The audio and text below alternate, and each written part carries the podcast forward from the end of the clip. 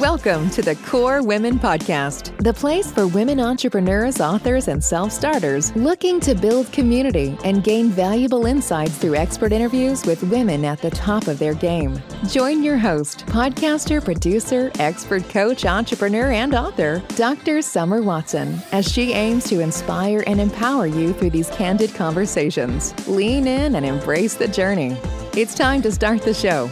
Here's your host, Dr. Summer Watson. Show, I would like to welcome Elisa Viaud, an organizational psychologist and leadership coach. She shares her journey of working with tech giants like Uber and Tesla to becoming an entrepreneur, specializing in working with outlying tech founders and leadership teams in Europe and the USA. Elisa's multicultural background, born in the Ukraine and raised in France, adds depth to her perspective. We have so much to delve into today. So let's get right into it and welcome, Elisa. Hello, Summer. Hello, everybody. Thank you for having me. It is a pleasure. So, before we get into your professional journey, can you describe your life in one word to this point? And why is that word of significance for you? Um, an oyster. An oyster. Oh my. Tell me more. it's a story. So I have stolen this from a famous theologian and psychologist, uh, a Brazilian person called Rubem Alves. He wrote a story called Happy Oysters Don't Make Pearls. He basically explains um, a concept that uh, a pearl, it's a wound which healed. So without a little piece of sand, irritating the oyster and actually making it traumatized, the pearl cannot be born. Wow. Okay. So the pearl. So tell us a little bit about maybe that piece of sand that created the pearl that you are today. Yeah. Okay. To start with, I was born in a country which does not exist anymore that's for starters ussr um, now there are many many countries out of this so i consider myself closer to ukraine. Um, my parents um, highly educated soviet engineers they fall into um, a very strange religion jehovah witnesses and i unfortunately grew up from 7 to 17 in this religion. And on top of this i also experienced some sort of uh, physical abuse emotional and spiritual. So I broke free from the religion and from my parents at the age of uh, 17, moved countries, changed my name, got married, accomplished my master degree in psychology. And um, yeah, um, that was a massive piece of sand. Oh my goodness. There were multiple pieces of sand there that developed you into who you are today. You just gave us, in a very, very abbreviated version of your story. Can you delve into some of the factors or experiences that really kind of formed who you are today, your beliefs, your values? I barely remember my childhood. And uh, now, with um, degree of a psychologist, I can just look back and understand that when the child is hurting, this dissociation as a process kind of taken place because otherwise there is no way to process the harm and, and pain. When I was 14, I attempted um, a suicide once, uh, failed. Luckily, I'm so happy. So I kind of knew what is suffering and what is unhappiness look like, feels like. And when I was 17, I I wanted to learn how to make sure that I selfishly um, will not experience this anymore. And how can I help others? So I was desperate to learn how can I make sure that there must be other people like me? How can I help them? And uh, I decided to study psychology. Although, honestly, Summer, instead of going to a faculty of psychology, I should have just probably went to a good psychotherapy, which I did in the middle of the first year. and many, many people, many classmates actually find themselves in a similar position because often instead of getting help, we decided to become the one who will give help. Okay. And I laugh because I feel like we are drawn to certain things because of an interest, because maybe we need our own healing because of many different reasons. And for those of us who, and some of us actually, who are in the field of human services, psychology, social welfare, we've experienced some of this stuff, right? And so we're going through our own healing process. And I can tell you when I went through my master's degree in human services and even psychology, but more so, I would say human services, and we started studying the theories and the people that created these theories. You know, these doctors, these psychiatrists and psychologists who created these theories, such as Freud and such as Alfred Adler and such as, you know, on and on and on, they had their own stories. They had their own hurt and I'm yeah. sure they were trying to figure things out too as they were trying to figure out these theories. And yeah. as Adler said, he learned, and his theory was we as humans come to a point or feeling of discouragement. And then we start to grow when we can realize what that's all about, when we can recognize that discouragement and get out of our subjective way and look at it from more of a objective perspective. And I think that when we go through these programs or we go through our own therapy, we start looking at it from that objectivity more so than being in it and having to survive versus yeah. thrive, right? Yeah. And so you did that. I did some of that, you know, and it just makes sense, you know, because as we want to help people, we also have to become healthy, both mentally and physically to be able hmm. to do that. We have to experience what it's like on the other side of the table. We have to experience how do we help someone to thrive and not just survive, but understand their experience, right? And that's where the phenomenology comes in. How do we gain that story, that experience from them, and let that person tell their experience from their perspective so we can take it in? So, thank you so much for sharing your experience and I get where you say that some of that was disassociation so you could survive. So let me ask you now, Elisa, how are you thriving today? What are some of the experiences? And I know you've had many, you've worked some for some of the most incredible tech giants, Uber and Tesla. How did you get through that? And how did you make the decision to become an entrepreneur? Hmm. Yeah. Um, when I graduated, I realized that at 23 years old, becoming a psychologist, it's like not possible. It's a joke, right? So I started to think, what is which discipline will be the closest to psychology and um, somehow human resources was my first choice so i started to work in recruitment agency then i said hmm i want to work with the best so i went and by that time i moved to paris and i started to work for two out of uh, it's called Big Five executive search. So Korn Ferry and Spencer Stuart really learn with, with the best. So it's the, the, the giants.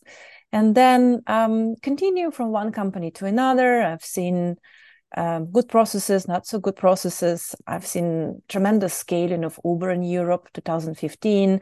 The company globally just started uh, growing, and we were 4,000 people we um, ended up being 11,000 people in less than 18 months. And I was in the far front uh, in, in Europe, Middle East, and Africa countries. I remember hiring people in Kenya, moving somebody from Johannesburg to Amsterdam, from Amsterdam to Minsk or, or, or Moscow. Um, it was quite a ride. I built my old team at Tesla. And uh, I often felt like a disconnect because let's be honest, psychology, science, and human resources are very different disciplines. Although I study, I have double degree, um, human resource management and organizational psychology. I rarely saw uh, opportunity to use my skills in organizational settings. Mm. So fast forward 15 years, 2019, December, you know, sometimes we're like, waiting for the sign for a calling or something. I was on a flight, yoga retreat. Uh, I worked so much, like usually 60 hours a week. I was devoted, dedicated. that's part of also being dissociated, right? I don't feel any pain. Like Sia sings in her song, I'm unstoppable. I'm a Porsche with no brake. Right. Mm-hmm, mm-hmm. I win every single game. By the way, if you listen to the words, it's so revealing. Uh, now I see how all the processes of what people put in place, not to feel, not to experience, not to be alive, it's all in this song. Um oh my yeah. gosh. Can i jump in here for a second? Because i think that is just such an incredible observation. One about what you were going through and two about the song right? And i think that people do run so fast because then you don't have to confront your feelings the situation what you're trying to separate yourself from. So when you stop and you actually can be in the present in the moment in yourself being really conscious about who you are you're going to have to look at yourself and go aha i got some work to do. There's some things i need to kind of discover about myself. Where do i want to be in this whole scheme of life? Right? And so you were running you were on that plane and you were coming from a yoga retreat. I was i did not stop. I had to you know so the flight i was going to yoga retreat and the flight experienced serious turbulence which i mean i'm a frequent traveler. I, I never experienced something similar when the service was stopped and um, the staff started to literally like brace for the impact and they say people just pray whatever you do. And i remember it was so anecdotic. The woman sitting next to me started to smoke and nobody cared. Nobody said a word. And she looked at me and say at least I do what I want before I die. And it lasted like a good hour, very, very strong turbulence. And we were flying to to uh, Canary Islands, so right in the middle of the ocean. And I remember I I cried, I I prayed. I don't believe in God, but somehow like, maybe Jehovah will listen to me. Maybe oh my, my parents probably were right. Anyway, I drafted a couple of goodbye messages. And I felt it's so unfair to die now because somewhere I remember the thought I had, I didn't even leave. I even didn't pursue my dream. We landed, it was an emergency landing on another island. I was shocked and I didn't know what to do. There were other people coming with me to the yoga retreat, but we, we haven't met before. But obviously, it was the strongest bond ever because when we started to share this experience, it took me three months before I processed this and decided to take a decision. So I quit my job at Tesla without anything. Uh, I didn't find anything else. I wanted to try. And the worst, it's the timing. It was March 2020. right before, right as COVID was starting. Right. And who would have thought that how, how difficult it would be? I got scared two months after I took one year contract, which I believe was a good decision of a stepping stone in between my own uh, LLC I just took one year contract where I had to consult and help an organization to be publicly listed, which was fun, interesting, but at least I had this um, security and this cushion just in case. So yeah. Well, thank you for sharing that. I'm so glad you're here with us today and you made it through. You know, isn't it parallel the turbulence that you went through on that plane and the turbulence, some of the turbulence that you went through through your life? And yet here you are. Here you are and from that you've curated something for yourself that i hope you really enjoy that you're really loving. So tell us about what you do today. Before I tell you, I just want to say that the turbulence, exactly as you said, and crisis and, and difficult times are not always bad. They might be a beginning of something new, more important and, and beautiful and it can be a, a huge wake up moment. Yeah, absolutely. And I agree. That was obviously something that shook you, right? And it, it literally and physically shook you. And you had to do some reflection at that point. Then you were at that yoga retreat where I'm sure you did a lot more reflection and you came out of that and you started curating a different type of path for yourself. So tell us about that path and where you are today. So I always took inspiration from uh, a famous professor of psychology and psychotherapist, Irvin Yalom, who is, I believe, still uh, teaches at Stanford. Mm. And um, yeah, I, I said I'd like to be a psychotherapist, but it's four years post grad. and um, I decided also to get um, coaching certification. I know now it's a it's a word everybody is saying I'm a coach, but I wanted to do it for real and seriously. So I went to Washington D.C. American University, which, which was one of the the best and highly recommended programs for leadership coaching for organizational performance. Studied for entire year, met amazing people, and acquired um, extra tools into my toolbox and get certified with um, ICF, uh, first ACC, now PCC, and um, yeah, working with clients, mainly founders of tech organizations. Somehow, because of my experience with early days Uber and Tesla, I have this credibility of scaling up and building, also working with their teams. Individuals also coming to me, and uh, now I'm also offering mediation services and um, relationship therapy. It's very new. I just got certified and I'm following Gottman Institute um, paths and, and training. And just to illustrate what I really do, I have this anecdote I wanted to share with you. I often get called by a founder who comes to me and say, "Can you do something with these idiots?" First shock, like, who are idiots? Whom are you referring to? Well, my leadership team or all these people in my organization. And I often ask, who hired them? Like, how is, how is it possible that you're surrounded by them? like, well, HR did. Like, and who hired HR? Like, well, she was here from the beginning. Okay. So I guess we will start working with you first and help you to realize who's responsible for hiring and how you can be, how can you level up your leadership skills? And then let's look at the idiots. Often we don't talk about idiots at all after a couple of sessions. And uh, when the time comes, what I really celebrate when when the leader is actually acknowledging his contribution his or her contribution into the dynamic in the organization. And without this it's not possible to do any changes. Yeah absolutely. I love that you started practicing mediation. And that is something that in 19 i think it was 1994 i got certified as a mediator which was interesting. And i did some of that for the city that i was living in in california. It is such a unique skill set. So when somebody calls you up and says, Help me with these idiots, I love that you start with accountability. You could be accountable for some of this, right? Let's start there. And then going into who's modeling the behavior, the leadership behavior, person who needs to take accountability. Yeah. you know, and I love the evolution of this because that is exactly what we're asking people to do is stop yeah. stop and look at how this was created and what kind of model do you want to be as a leader? So then where do you go with this? Yeah. So you're probably familiar with this famous theory of external causal attribution. Mm-hmm. and we're all human beings sometimes attributing the cause externally.